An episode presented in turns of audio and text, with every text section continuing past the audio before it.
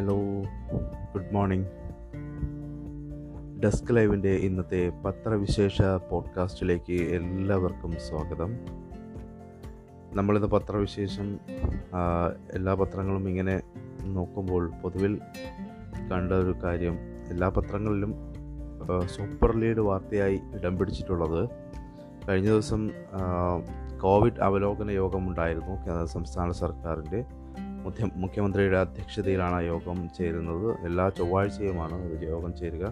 ആ യോഗത്തിലാണ് ഇതുമായി ബന്ധപ്പെട്ട അല്ലെങ്കിൽ ആ സംസ്ഥാനത്തെ കോവിഡ് നിയന്ത്രണങ്ങളുമായി ബന്ധപ്പെട്ട നിർണായകമായ തീരുമാനങ്ങൾ കൈക്കൊള്ളുന്നത് ഈ ചൊവ്വാഴ്ച നടക്കുന്ന മീറ്റിങ്ങുകളിലാണ് അതുപോലെ തന്നെ ഇന്നലെയും മീറ്റിംഗ് ഉണ്ടായിരുന്നു. മുഖ്യമന്ത്രിയുടെ വാർത്താ സമ്മേളനം ആറു മണിക്കുണ്ടായിരുന്നു. വളരെ വിശദമായി തന്നെ നമ്മൾ ഡെസ്ക് ലൈവ് ആപ്പിൽ ഇത്തരം വിഷയങ്ങൾ മുഖ്യമന്ത്രി പറഞ്ഞ കാര്യങ്ങളൊക്കെ ഒന്നും ചോരാതെ തന്നെ ലൈവായിട്ട് തന്നെ നൽകുകയും ചെയ്തിരുന്നു.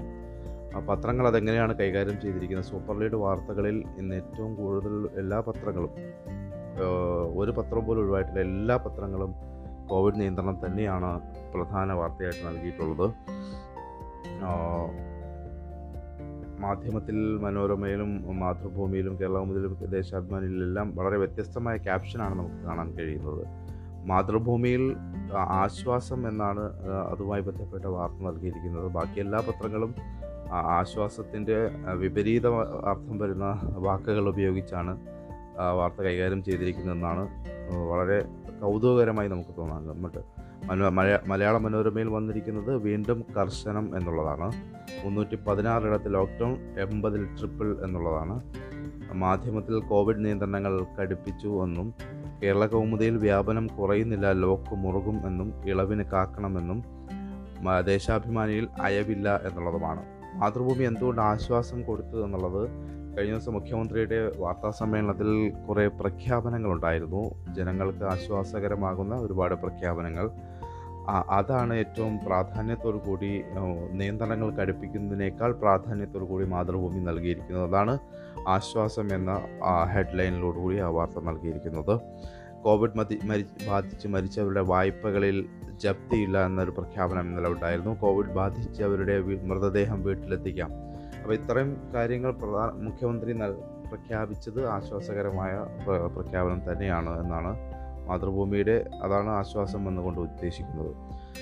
വൈദ്യുതി നിരക്കിലും ഇന്നലെ കാര്യമായ ഇളവ് പ്രഖ്യാപിച്ചിരുന്നു. മാസം മുപ്പത് യൂണിറ്റ് വരെ നേരത്തെ ഇരുപത് യൂണിറ്റ് വരെ ഉപയോഗിക്കുന്നവർക്ക് വൈദ്യുതി സൗജന്യമായി നൽകിയിരുന്നു. എന്നാൽ ഇനി മാസം മുപ്പത് യൂണിറ്റ് വരെ വൈദ്യുതി ഉപയോഗിക്കുന്നവർക്ക് വൈദ്യുതി ഇനി മുതൽ സൗജന്യമായിരിക്കും. നേരത്തെ ഈ ഇളവ് ഇരുപത് യൂണിറ്റ് വരെയായിരുന്നു ആയിരം വാട്ട്സ് വരെ കണക്റ്റഡ് ലോഡുള്ളതും മാസം നാൽപ്പത് യൂണിറ്റ് വരെ മാത്രം ഉപയോഗിക്കുന്ന ബി പി എൽ ഗാർഹിക ഉപഭോക്താക്കൾക്ക് ഇപ്പോൾ യൂണിറ്റിന് ഒന്ന് ഒന്നര രൂപയാണ് നിരക്ക്. ഇതിൽ കൂടിയാൽ രണ്ട് പോയിന്റ് തൊണ്ണൂറ് പൈ രൂപയാകും. ഇനി അൻപത് യൂണിറ്റ് വരെ ഒന്നര രൂപ മതി. എന്നാൽ മാസം അൻപത് യൂണിറ്റിന് മുകളിൽ ഉപയോഗിക്കുന്നവർക്ക് സൗജന്യം ബാധകമല്ല. വാണിജ്യ വ്യവസ വ്യവസ് വ്യാവസായിക ഉപഭോക്താക്കൾക്ക് മെയിലെ ഫിക്സഡ് ഡിമാൻഡ് ചാർജിൽ ഇരുപത്തിയഞ്ച് ശതമാനം ഇളവുണ്ട്. സിനിമാ തിയേറ്ററുകൾ ഇളവ് അൻപത് ശതമാനമായിരിക്കും. ഇളവ് കഴിച്ചുള്ള തുകയടയ്ക്കാൻ സെപ്റ്റംബർ മുപ്പത് വരെ മൂന്ന് പലിശരഹിത തവണകൾ അനുവദിക്കും എന്നുള്ളതാണ് അതുമായി ബന്ധപ്പെട്ടുള്ള പ്രഖ്യാപനം കഴിഞ്ഞ ദിവസം മുഖ്യമന്ത്രി നടത്തിയത്. എല്ലാ പത്രങ്ങളും ഏറെക്കുറെ മാത്രമല്ല ഈ നമ്മുടെ ഈ ടി പി ആറിന്റെ അടിസ്ഥാനത്തിലുള്ള വിഭജനം. പ്രദേശങ്ങളെ തരംതിരിക്കുന്നതിലും മാറ്റം വരുത്തിയിട്ടുണ്ട്. എയും ബിയും ബി സിയും വിഭാഗങ്ങൾക്ക് അത് നേരത്തെ ഉണ്ടായിരുന്ന ഒരു പരിഗണനയല്ല ഇനി മുതലുണ്ടാവുക എന്ന് മുഖ്യമന്ത്രി കഴിഞ്ഞ ദിവസം പറഞ്ഞിരുന്നു.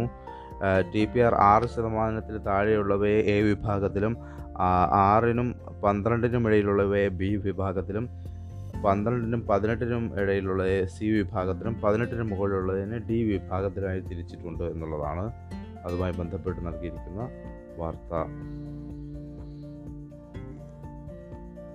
ഇനി പത്രങ്ങളിലെല്ലാം തന്നെ അതായത് മാതൃഭൂമിയിലും മാധ്യമത്തിലും ദീപികയിലുമെല്ലാം മുൻപേജിൽ തന്നെ ഇടം പിടിച്ച മറ്റൊരു വാർത്ത കഴിഞ്ഞ ദിവസത്തെ സുപ്രീം കോടതിയുടെ ഒരു പരാമർശമാണ്.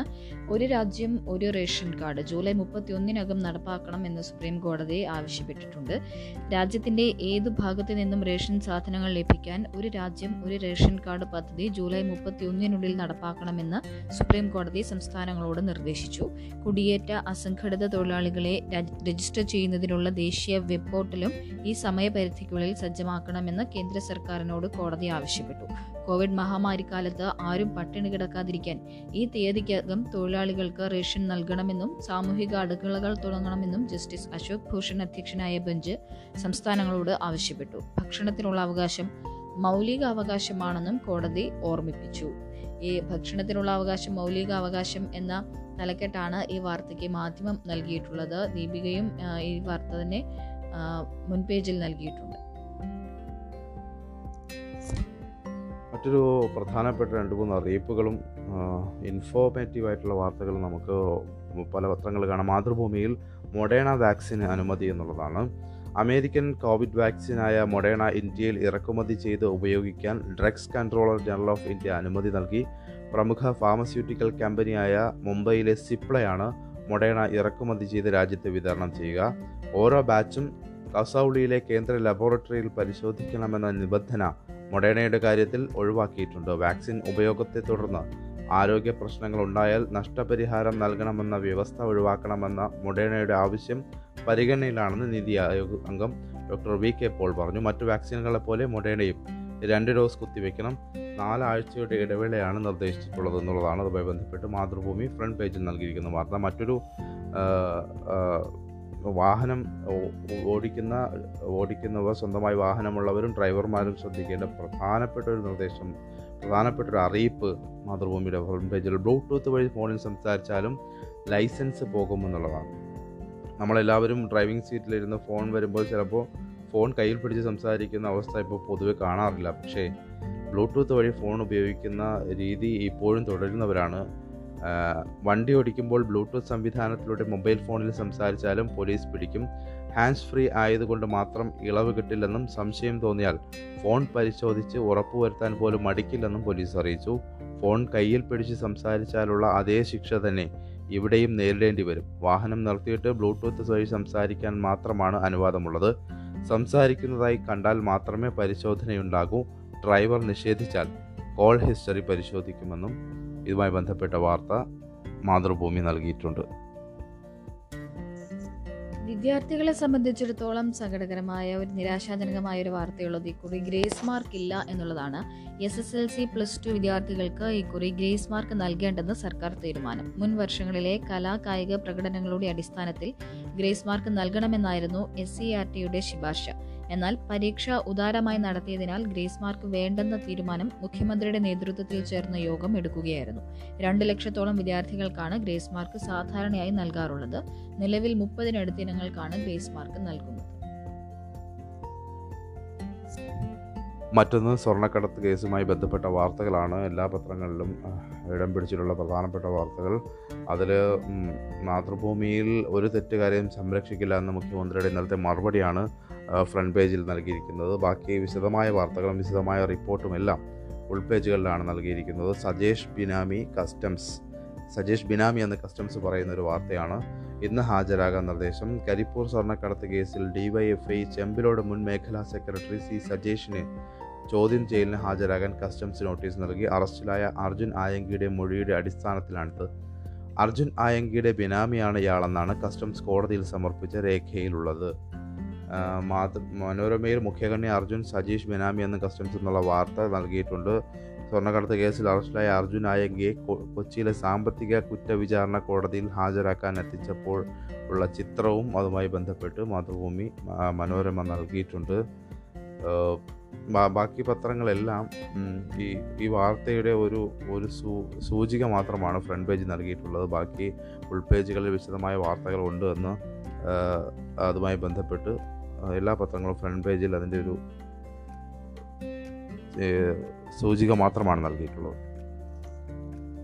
ദീപിക പത്രത്തിൽ മുൻപേജിൽ ഒരു ചരമ വാർത്ത കൂടി ഇടം പിടിച്ചിട്ടുണ്ട് വീട്ടുമുറ്റത്ത് കളിച്ചുകൊണ്ടിരുന്ന ബാലിക പാമ്പുകടിയേറ്റ് മരിച്ചു എന്നൊരു വാർത്ത.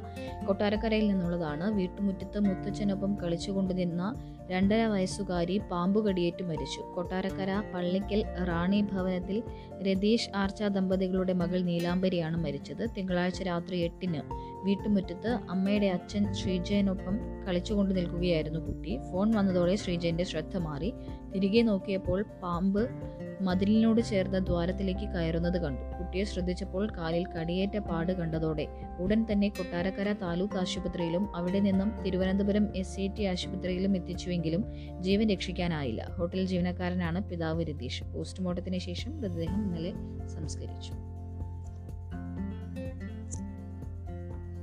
മാധ്യമത്തിന്റെ ഉൾപേജിൽ നേരത്തെ പറഞ്ഞതുപോലെ തന്നെ ഈ കരിപ്പൂർ സ്വർണക്കടത്ത് കേസുമായി ബന്ധപ്പെട്ട വിശദമായ റിപ്പോർട്ടുകൾ നമുക്ക് വായിക്കാൻ കഴിയും. മുഖ്യമന്ത്രി മൗനം വെടിയും വെടിയണമെന്ന് വി ഡി സതീശൻ ആവശ്യപ്പെട്ടിട്ടുണ്ട്. ക്രിമിനൽ സംഘങ്ങളെ ന്യായീകരിക്കാനുള്ള അടിമകളായി സി പി എം മാറിയെന്ന് പ്രതിപക്ഷ നേതാവ് V D Satheesan.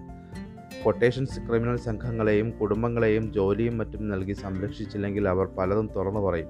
അതിനാലാണ് കൊട്ടേഷൻ സംഘങ്ങൾക്കും കള്ളക്കടത്തുകാർക്കും ക്രിമിനലുകൾക്കും സ്ത്രീ പീഡകർക്കും സി പി എം സംരക്ഷണം നൽകുന്നതെന്നും വി ഡി സതീശൻ പറഞ്ഞു. മറ്റൊന്ന് പോസ്റ്റ് ഇടുന്നവരെന്നും എല്ലാം പോസ്റ്റ് ഇടുന്നവരെല്ലാം വക്താക്കളല്ല എന്ന് മുഖ്യമന്ത്രി പറയുന്ന ഒരു വാർത്തയാണ്. സി പി എമ്മിന്റെ പേര് പറഞ്ഞ് ഫേസ്ബുക്കിൽ പോസ്റ്റ് ഇടുന്നവരെല്ലാം പാർട്ടി വക്താക്കളോ പാർട്ടി ചുമതലപ്പെടുത്തിയവരോ അല്ലെന്ന് മുഖ്യമന്ത്രി. അതിന്റെ ഉത്തരവാദിത്തം പാർട്ടിക്ക് ഏറ്റെടുക്കാനും കഴിയില്ല. ഇക്കാര്യത്തിൽ പാർട്ടി നേരത്തെ തന്നെ നിലപാട് വ്യക്തമാക്കിയിരുന്നെന്നും കരിപ്പൂർ സ്വർണക്കടത്ത് വിവാദത്തിൽ ഉയരുന്ന ആരോപണങ്ങൾക്ക് മുഖ്യമന്ത്രി മറുപടി നൽകി എന്നുള്ളതാണ്. മറ്റൊന്ന് ഇന്നലെ എല്ലാ ദൃശ്യമാധ്യമങ്ങളിലും വന്നൊരു വാർത്തയാണ് ഒരു ശബ്ദരേഖ. ഈ കള്ളക്കടത്ത് സംഘത്തിൽപ്പെട്ട ഒരാളുടെ ശബ്ദ ശബ്ദരേഖ ഇന്നലെ പുറത്തായിരുന്നു. അതിൽ മൂന്നിലൊരു പങ്ക് പാർട്ടിക്കെന്ന് വ്യക്തമായ ശബ്ദരേഖയിൽ പറയുന്നുമുണ്ട്. സ്വർണക്കടത്തിന് കടത്തുകാർക്ക് സംരക്ഷണത്തിൽ ടി പി കേസ് പ്രതികളെന്നും അതുമായി ബന്ധപ്പെട്ട വാർത്ത മാധ്യമം നൽകിയിട്ടുണ്ട്. സ്വർണക്കടത്തിൽ പാർട്ടി ബന്ധം കൂടുതൽ ശക്തമാണെന്ന് തെളിയിക്കുന്ന കൊട്ടേഷൻ സംഘാംഗങ്ങളുടെ ഫോൺ രേഖ ഫോൺ ശബ്ദരേഖ പുറത്തായി. സ്വർണവുമായി വരുന്ന കരിയറുകൾക്ക് കൊട്ടേഷൻ സംഘാംഗം അയച്ച വാട്സാപ്പ് സന്ദേശമാണ് പുറത്തായത്. കടത്തിക്കൊണ്ടുവരുന്ന സ്വർണം പൊട്ടിച്ച് കടത്തി മൂന്നായി വീതം വയ്ക്കുമെന്നും ഒരു പങ്ക് പാർട്ടിക്കെന്നും സന്ദേശത്തിൽ പറയുന്നു. ടി പി വധക്കേസിൽ പ്രതികളായ കൊടിസുനി മുഹമ്മദ് ഷാഫി എന്നിവർക്കും ഒരു പങ്ക് എത്തുമെന്നും കവർച്ച സംഘത്തിന് സംരക്ഷണം നൽകുന്നത് ഇവരാണെന്നും സൂചിപ്പിക്കുന്നുണ്ട്. പ്രശ്നമുണ്ടായാൽ പാർട്ടി ഇടപെടുന്നത് കൊണ്ടാണ് ഒരു പങ്ക് നൽകുന്നത്. ജിജോ തില്ലങ്കേരി രജീഷ് തില്ലങ്കേരി തുടങ്ങിയവരും വാഹനത്തിൽ കൂടെയുണ്ടാകും.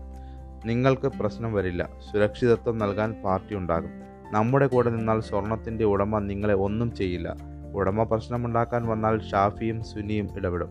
ആദ്യം നമ്മുടെ ആളാണ് വിട്ടേക്ക് എന്ന് ഫോണിൽ പറയും. വീണ്ടും വന്നാൽ ചെന്ന് കണ്ട് പറയും. പാർട്ടിയും ഉണ്ട് കൂടെ. അതിനാൽ ഒരു തരത്തിലും ഭയപ്പെടാനില്ല എന്നാണ് അതുമായി ബന്ധപ്പെട്ട സന്ദേശത്തിൽ വ്യക്തമായി പറയുന്നത് എന്നുള്ളത്. ഇന്നലെ നമ്മൾ ഡെസ്ക് ലൈവ് ആപ്പിലും ഈ വാർത്ത വളരെ വിശദമായി തന്നെ കൈകാര്യം ചെയ്തിട്ടുണ്ട്. മാതൃഭൂമി പത്രത്തിന്റെ ഉൾപേജിലേക്ക് വന്നാലും ഈ സ്വർണക്കടത്തുമായി ബന്ധപ്പെട്ടുള്ള വാർത്തകൾ വിശദമായി തന്നെ വായിക്കാം. മറ്റു വാർത്തകളിലേക്ക് കടന്നാൽ സെൻട്രൽ വിസ്ത പദ്ധതി നിർത്തേണ്ടതില്ല എന്ന് സുപ്രീം കോടതി.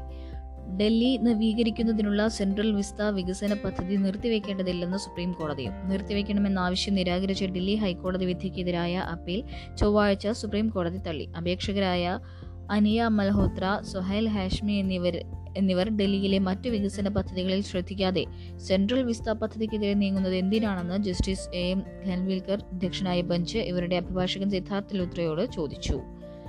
ഇനി കോവിഡ് മൂന്നാം തരംഗവുമായി ബന്ധപ്പെട്ട് അല്ലെങ്കിൽ മൂന്നാം തരംഗം വരാൻ വരുന്നത് മുൻകൂട്ടി കണ്ടുകൊണ്ടുള്ള നടപടികളുമായി ബന്ധപ്പെട്ട വാർത്തകൾ കൂടി ഇതിനൊപ്പം ഈ മാതൃഭൂമിയിൽ വിശദമായി തന്നെ വായിക്കാം. കോവിഡ് മൂന്നാം തരംഗം കുട്ടികളിലെ രോഗങ്ങൾ നിരീക്ഷിക്കുന്നു എന്നുള്ളതാണ്.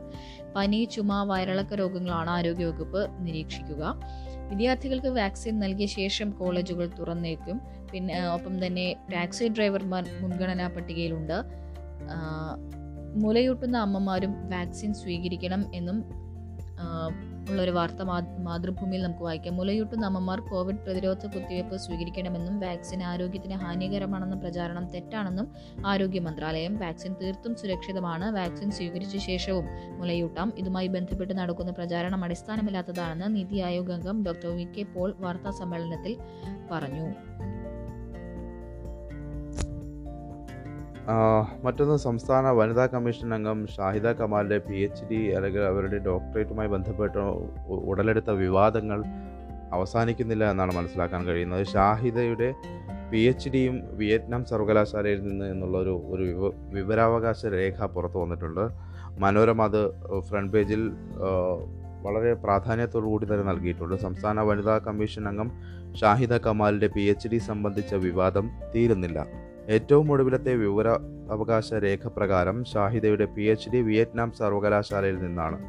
ഷാഹിദയുടെ വിദ്യാഭ്യാസ യോഗ്യതയെക്കുറിച്ച് തൃക്കാക്കര സ്വദേശി എസ് ദേവരാജൻ സാമൂഹിക നീതി വകുപ്പിൽ നിന്ന് വിവരാവകാശ രേഖ പ്രകാരം ലഭിച്ച മറുപടിയിലാണ് ഇക്കാര്യം വ്യക്തമാക്കിയിട്ടുള്ളത്. സാമൂഹിക പ്രതിബദ്ധതയും സ്ത്രീ ശാക്തീകരണവും എന്ന വിഷയത്തിൽ പി എച്ച് ഡി കിട്ടിയെന്ന് അവകാശപ്പെട്ട് രണ്ടായിരത്തി പതിനെട്ട് ജൂലൈ മുപ്പതിന് ഷാഹിദ ഫേസ്ബുക്ക് പോസ്റ്റ് ഇട്ടിരുന്നു വിദ്യാഭ്യാസ യോഗ്യതയുടെ പേരിൽ കഴിഞ്ഞ ദിവസം വിവാദമുയർന്നപ്പോൾ ഫേസ്ബുക്കിലൂടെ വിശദീകരണവുമായി എത്തിയ ഷാഹിദ തനിക്ക് ഇന്റർനാഷണൽ ഓപ്പൺ യൂണിവേഴ്സിറ്റിയിൽ നിന്ന് ഡീലിറ്റ് ലഭിച്ചതായും വെളിപ്പെടുത്തിയിരുന്നു. അതിനൊപ്പം ഒരു വാർത്ത ചേർത്തിരിക്കുന്നത് ഷാഹിദയ്ക്കെതിരെ ഡി ജി പിക്ക് പരാതി നൽകിയിരിക്കുന്നു. വ്യാജ വിദ്യാഭ്യാസ യോഗ്യതയിലൂടെ ഷാഹിദ സർക്കാരിനെയും ജനങ്ങളെയും പറ്റിക്കുകയാണെന്ന് ആരോപിച്ചും വിശദ അന്വേഷണം ആവശ്യപ്പെട്ടും തിരുവനന്തപുരം വട്ടപ്പാറ സ്വദേശിനി ഡി ജി പിക്ക് പരാതി നൽകി. വിവരാവകാശ നിയമപ്രകാരമുള്ള മറുപടികൾ സഹിതമാണ് പരാതി. ചാനൽ ചർച്ചയിൽ ഷാഹിദയ്ക്കെതിരെ ആരോപണം ഉന്നയിച്ചത് ഇവരാണ് എന്നതാണ്. ആ ആ സ്ത്രീ തന്നെയാണ് ഷാഹിദയ്ക്കെതിരെ പരാതി നൽകിയിരിക്കുന്നത്. മനോരമയുടെ ഉൾപേജിൽ നമുക്കൊരു വാർത്ത വായിക്കാം. ഇടതു സംഘടനയുടെ ഇടപെടൽ സെക്രട്ടേറിയറ്റിൽ കൂട്ട സ്ഥലം മാറ്റം. ഐഫോൺ വിവാദത്തിൽപ്പെട്ട ഉദ്യോഗസ്ഥനും സ്ഥലം മാറ്റം. ഇടത് സംഘടനയുടെ ഇംഗിതത്തിന് വഴങ്ങി സെക്രട്ടേറിയറ്റിൽ കൂട്ടസ്ഥലമാറ്റം. സ്വർണക്കടത്ത് കേസ് പ്രതി സ്വപ്ന സുരേഷ് സമ്മാനമായി നൽകിയ ഐഫോൺ ഉപയോഗിച്ചെന്ന് അന്വേഷണ സംഘം കണ്ടെത്തിയ എ പി രാജീവിനെ അസിസ്റ്റന്റ് പ്രോട്ടോകോൾ ഓഫീസർ സ്ഥാനത്ത് നിന്ന് മാറ്റി. അദ്ദേഹത്തെ ഇദ്ദേഹത്തെ പ്രോട്ടോകോൾ വിഭാഗം ഉൾപ്പെട്ട പൊതുഭരണ വകുപ്പിൽ പോലും നിലനിർത്താതെ ആരോഗ്യ വകുപ്പിലേക്കാണ് ഡെപ്യൂട്ടി സെക്രട്ടറിയായി മാറ്റി നിയമിച്ചത്. സ്വപ്ന കൈമാറിയ ഐഫോണുകളിലൊന്ന് ഉപയോഗിച്ചത് രാജീവനാണെന്ന് അന്വേഷണ സംഘം കണ്ടെത്തിയിരുന്നു. അന്വേഷണം മുറുകിയപ്പോൾ സിം മാറ്റി ഫോൺ ഹൗസ് കീപ്പിംഗ് വിഭാഗം അഡീഷണൽ സെക്രട്ടറി പി ഹണിയെ ഏൽപ്പിച്ചു. ഇത് അന്നത്തെ ചീഫ് സെക്രട്ടറിക്ക് കൈമാറിയെങ്കിലും സർവീസ് ചട്ടങ്ങൾക്ക് വിരുദ്ധമാണെന്ന് ചൂണ്ടിക്കാട്ടി സ്വീകരിച്ചില്ല. പിന്നീട് ലൈഫ് മിഷൻ വിവാദം അന്വേഷിച്ച് വിജിലൻസ് ഫോൺ കൈമാറുകയായിരുന്നു. അന്നേ സി പി എം അനുകൂല സംഘടനയിലെ ഒരു വിഭാഗം ഇദ്ദേഹത്തെ മാറ്റണമെന്ന് ആവശ്യപ്പെട്ടിരുന്നു.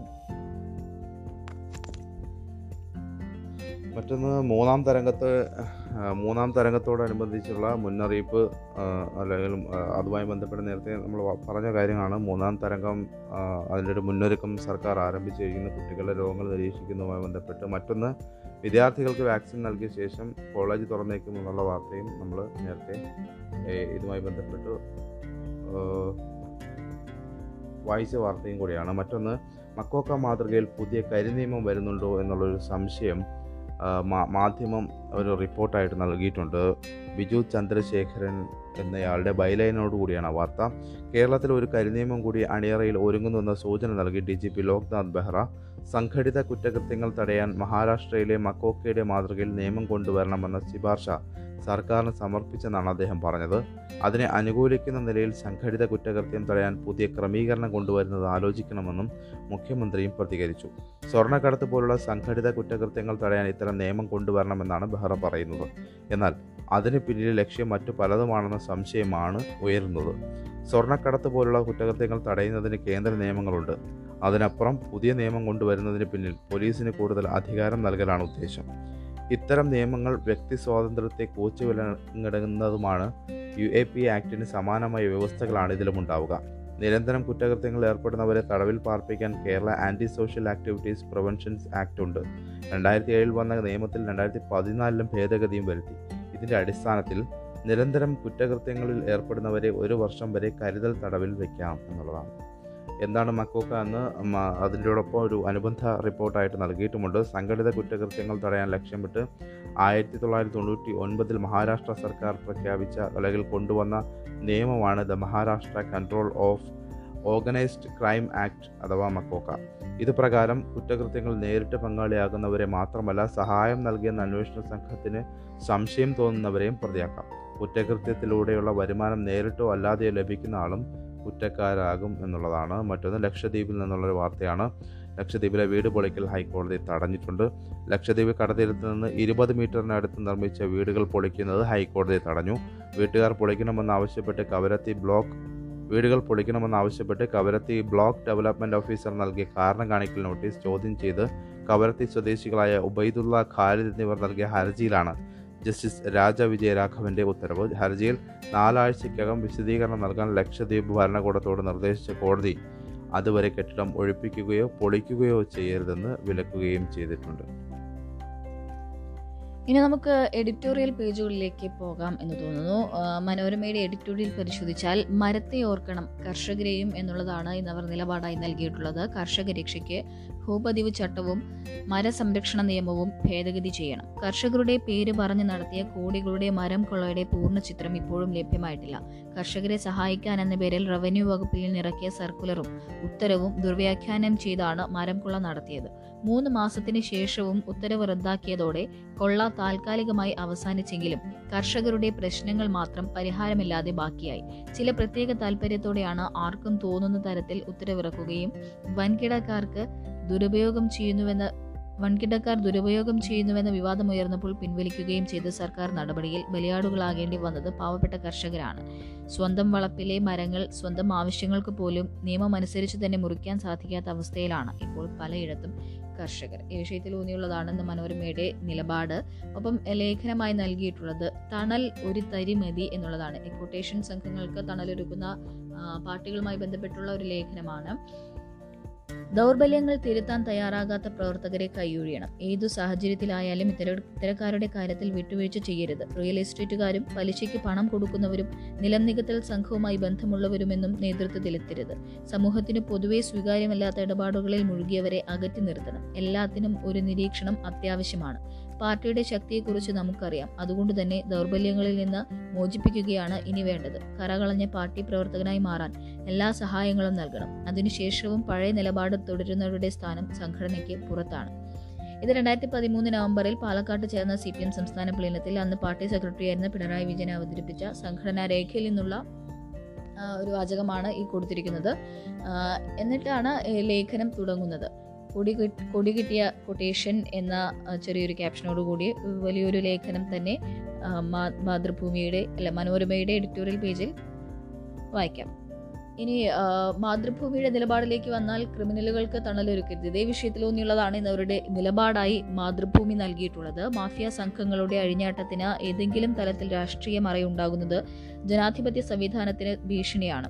സ്വർണക്കള്ളക്കടത്ത് ഹവാല ഇടപാട് അനധികൃത ഖനനം എന്നിവ കേരളത്തിൽ സമാന്തരമായി ഒരു സമ്പദ് വ്യവസ്ഥ തന്നെ സൃഷ്ടിക്കാൻ ശ്രമിക്കുന്നു. ഏറ്റവും താഴെത്തട്ട് മുതൽ ഈ സമൂഹ വിരുദ്ധ ശക്തികളെ ഉച്ചാടനം ചെയ്യാൻ പരിശ്രമിക്കേണ്ട ഉത്തരവാദിത്തം സർക്കാരിനും രാഷ്ട്രീയ പാർട്ടികൾക്കും മറ്റു ബഹുജന പ്രസ്ഥാനങ്ങൾക്കുമുണ്ട്.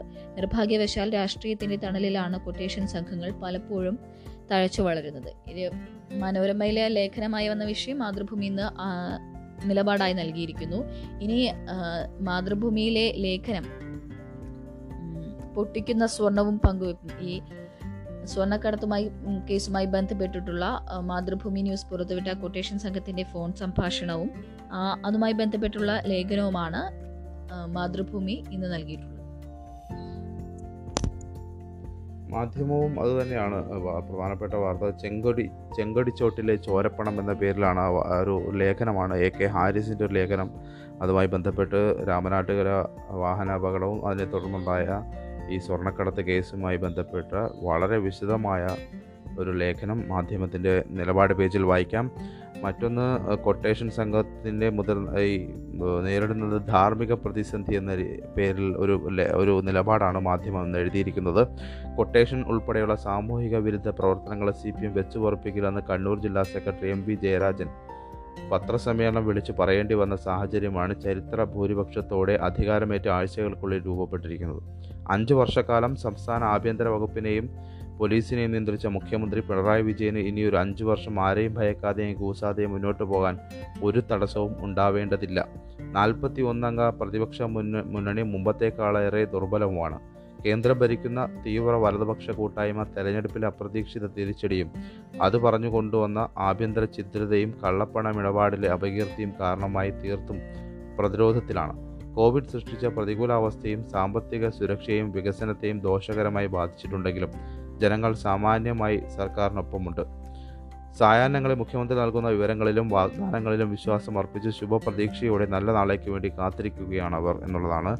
ഈ ഇത്രയും വിശദ മുതിർന്ന നേതാവ് എം സി ജോസഫിൻ സംസ്ഥാന വനിതാ കമ്മീഷൻ അധ്യക്ഷ സ്ഥാനത്ത് നിന്ന് അപമാനകരമായി ഇറങ്ങിപ്പോകേണ്ടി വന്നതിന്റെ പശ്ചാത്തലത്തിൽ നടത്താൻ നിശ്ചയിച്ച സ്ത്രീപക്ഷ ക്യാമ്പയിനിൽ കൊട്ടേഷൻ മാഫിയ ഗുണ്ടാ സംഘങ്ങൾക്കെതിരായ ബോധവൽക്കരണം കൂടി ഉൾപ്പെടുത്തേണ്ട പണിയാണിപ്പോൾ സി പി എമ്മിനും പോഷക സംഘടനകൾക്കും ഏറ്റെടുക്കേണ്ടി വന്നിരിക്കുന്നത് എന്നുള്ളതാണ് മാധ്യമം നൽകുന്ന നിലപാട്.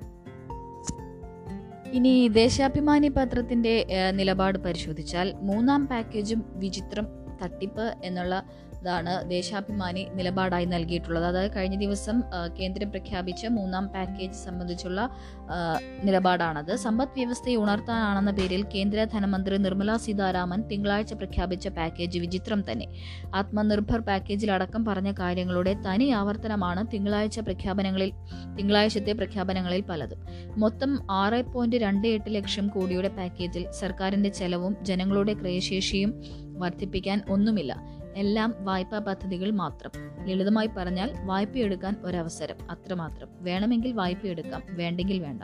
അതുകൊണ്ട് തന്നെ ഈ റീപാക്കേജ് സമ്പദ് വ്യവസ്ഥയെ തെല്ലും ചലിപ്പിക്കില്ലെന്ന് ഒറ്റ നോട്ടത്തിൽ വിലയിരുത്താം.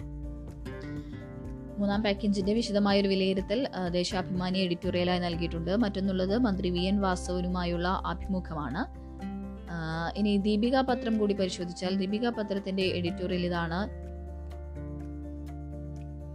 കേരളം തീവ്രവാദികളുടെ കളിക്കളമായി മാറരുത്. കേരളം ഐ എസ് തീവ്രവാദികളുടെ റിക്രൂട്ടിംഗ് കേന്ദ്രമാണെന്ന് വിരമിക്കു ആണെന്ന് വിരമിക്കുന്ന D G P Loknath Behra വെളിപ്പെടുത്തിയിരിക്കുന്നു. തീവ്രവാദത്തിനെതിരെ കേരളം ഇനിയെങ്കിലും കർക്കശ നിലപാട് സ്വീകരിച്ചില്ലെങ്കിൽ പിന്നെ ദുഃഖിക്കാൻ പോലും അവസരം ലഭിച്ചെന്ന് വരില്ല. ഈ വിഷയത്തിൽ ഊന്നിയുള്ളതാണ്. കഴിഞ്ഞ ദിവസം ലോക്നാഥ് ബെഹ്റ ഇത്തരത്തിലൊരു സൂചന നൽ- നൽകിയിരുന്നു. കേരളത്തിൽ തീവ്രവാദികളുടെ പ്രവർത്തനമുണ്ട്. തീവ്രവാദികളുടെ കേന്ദ്രമാണ് എന്ന് അദ്ദേഹം പറഞ്ഞതായി വാർത്തയുണ്ടായിരുന്നു. അതിനെ ചൂടുപിടിച്ചുള്ളതാണ് ദീപികയുടെ ഇന്നത്തെ എഡിറ്റോറിയൽ.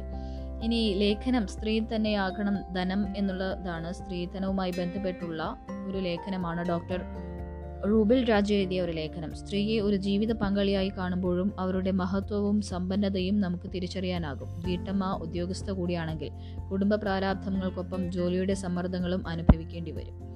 കുടുംബ ബന്ധങ്ങൾ തകരുന്നു. അതെന്തുകൊണ്ട്? മുമ്പോട്ടുള്ള വഴി എന്താണ്? എന്നെല്ലാം ഉള്ള വിഷയങ്ങൾ നൽകിക്കൊണ്ടുള്ള ഒരു വിശദമായ ലേഖനമാണ് ദീപികയിൽ ഇനി വായിക്കാൻ കഴിയുന്നത്. ദേശാഭിമാനിയുടെ മറ്റു പേജുകളിൽ കാണാം നമുക്ക് ഇതേ രീതിയിൽ തന്നെ ഉത്തരത്തിൽ തൂങ്ങുന്ന ചോദ്യങ്ങൾ എന്ന് പറഞ്ഞൊരു ലേഖന പരമ്പര. ഈ സ്ത്രീധന വിഷയത്തിൽ സ്ത്രീ പ്രശ്ന വിഷയങ്ങളിൽ ഊന്നിയുള്ള ലേഖന പരമ്പര കുറച്ച് ദിവസങ്ങളായി ദേശാഭിമാനിയിലുണ്ട്. ചരിത്രം പകർ ചരിത്രം അഗ്നി പകർന്ന പോരാട്ട വഴികൾ മുപ്പതുകളിൽ നാൽപ്പതുകളിൽ എങ്ങനെയായിരുന്നു എൺപതുകളിലെ മാറ്റം എന്താണ് സ്വാഭിമാനത്തിന്റെ വനിതാ മതിൽ എന്നിങ്ങനെയെല്ലാം ചരിത്രം പറഞ്ഞുകൊണ്ട് തന്നെയുള്ള വിശദമായ ലേഖന പരമ്പര ദേശാഭിമാനി ദിവസങ്ങളായി നൽകുന്നുണ്ട്. അതിന്നുമുണ്ട്. അതിനൊപ്പമുള്ളത് സേവ് ദ ഡേറ്റ് അല്ല വേണ്ടത് സേവ് ദ ലൈഫ് എന്ന് പറഞ്ഞു പി ആർ ദീപ്തി എഴുതിയൊരു ലേഖനവും ദീപ്തി എഴുതിയൊരു ആർട്ടിക്കിൾ കൂടി നമുക്ക് ഇതിനോടൊപ്പം തന്നെ ദേശാഭിമാനി പത്രത്തിൽ വായിക്കാവുന്നതാണ്. മറ്റൊന്നുള്ളത് ഇന്ന് മുൻഗണനാ റേഷൻ കാർഡുകൾ കൈവശം വെച്ചിട്ടുള്ളവർക്ക് യോഗ്യതയില്ലാതെ അതിനുള്ള അർഹതയില്ലാതെ മുൻഗണനാ കാർഡുകൾ കൈവശം വെച്ചിട്ടുള്ളവർക്ക് അത് തിരികെ നൽകാനുള്ള അവസാന തീയതി ഇന്ന് കൂടിയാണ് എന്ന് ഓർമ്മിപ്പിക്കുന്നു. അതുമായി ബന്ധപ്പെട്ടുള്ള വാർത്തകൾ എല്ലാ പത്ര പത്രങ്ങളിലും കാണാവുന്നതാണ്. പിന്നെ മറ്റൊന്നുള്ളത് D G P Loknath Behra ഇന്ന് വിരമിക്കുകയാണ്. പുതിയ പോലീസ് മേധാവിയെ ഇന്ന് തീരുമാനിക്കും ആരാണെന്നറിയാം എന്ന വാർത്ത ഈ വാർത്തയും എല്ലാ പത്രങ്ങളിലും നമുക്ക് കാണാം. ഇനി സ്പോർട്സ് പേജുകളിലേക്ക് വന്നാൽ പതിവ് പോലെ തന്നെ ഫുട്ബോൾ ക്രിക്കറ്റ് വിശേഷങ്ങൾ വിശദമായി തന്നെ നമുക്ക് എല്ലാ പത്രങ്ങളുടെയും സ്പോർട്സ് പേജുകളിൽ വായിക്കാം. കഴിഞ്ഞ ദിവസത്തെ മെസ്സിയുടെ ഗോളിനൊപ്പം തന്നെ ആഘോഷമായ അർജന്റീന മെസ്സിക്ക് ഇരട്ട ഗോൾ ബൊളീവിയയെ നാല് ഒന്നിന് തോൽപ്പിച്ചു. ഈ വാർത്തയ്ക്കൊപ്പം തന്നെ ഒരു വാർത്ത കൂടി മനോരമ നൽകിയിട്ടുള്ളത് മെസ്സിയുടെ ഭാവി ഇന്നറിയാം. ബാഴ്സയുമായുള്ള കരാർ ഇന്ന് അർദ്ധരാത്രി അവസാനിക്കും. ലയണൽ മെസ്സിയുടെ ഭാവി ഇനി എന്ത്? സ്പാനിഷ് ക്ലബ് ബാഴ്സലോണയുമായുള്ള കരാറിന്റെ കാലാവധി ഇന്ന് അർദ്ധരാത്രി അവസാനിക്കെ ആകാംക്ഷ ബാക്കി. ക്ലബിന്റെ മുൻ പ്രസിഡന്റ് ജോസഫ് മരിയ ബർത്തോമിയുമായുള്ള അഭിപ്രായ വ്യത്യാസത്തിന്റെ പേരിൽ ബാസ വിടാനൊരുങ്ങിയ മെസ്സി പുതിയ പ്രസിഡന്റ് ജോൺ ലാപ്പോട്ടയുടെ മിടുക്കിൽ അവിടെ തുടരുമെന്നാണ് സൂചന. എന്നാൽ ഇപ്പോൾ കോപ്പ അമേരിക്ക ചാമ്പ്യൻഷിപ്പ് കളിക്കാൻ ബ്രസീലിൽ അർജന്റീന ടീമിനൊപ്പമുള്ള മെസ്സി ഇതേക്കുറിച്ച് പ്രതികരിച്ചിട്ടില്ല. ഈ വാർത്ത നമുക്ക് സ്പോർട്സ് പേജിൽ വായിക്കാം. ഒപ്പം തന്നെ സ്പോർട്സ് ഫുട്ബോളിന്റെ മറ്റ് വിശദമായ വാർത്തകൾ നമുക്ക് എല്ലാ പത്രങ്ങളുടെയും സ്പോർട്സ് പേജുകളിൽ വായിക്കാവുന്നതാണ്. ഏതായാലും ഇതൊക്കെയാണ് ഇന്ന് പ്രധാനമായും പത്രങ്ങൾ കൈകാര്യം ചെയ്തിട്ടുള്ള വാർത്തകൾ. ഇനി വാർത്തകൾ അപ്പോൾ അറിയാൻ ലൈവായി അറിയാൻ ഡെസ്ക് ലൈവ് ആപ്പ് ഇൻസ്റ്റാൾ ചെയ്യുക. വാർത്തകൾ വളരെ ചുരുക്കത്തിൽ നിങ്ങൾക്ക് വേണ്ടത് മാത്രം നിങ്ങളുടെ തിരക്ക് പിടിച്ച ജീവിതത്തിനിടയിൽ നിങ്ങൾക്ക് അറിയേണ്ട വാർത്തകൾ അപ്പോൾ നിങ്ങളെ അറിയിക്കാനാണ് ഡെസ്ക് ലൈവ് ആപ്പ് ഉള്ളത്. നിങ്ങൾക്കൊപ്പം കൂടെ കൊണ്ടു നടക്കാവുന്ന നിങ്ങളുടെ പോക്കറ്റിൽ കൊണ്ട് നടക്കാവുന്ന ഒരു ന്യൂസ് പോർട്ടൽ. അപ്പോൾ ഡെസ്ക് ലൈവ് ആപ്പ് എല്ലാവരും ഇൻസ്റ്റാൾ ചെയ്യുക. നിങ്ങളുടെ അഭിപ്രായങ്ങൾ ഞങ്ങളെ അറിയിക്കുക. എല്ലാവർക്കും ഒരു നല്ല ദിവസം ആശംസിച്ചുകൊണ്ട് നിർത്തുന്നു. നന്ദി. Thank you.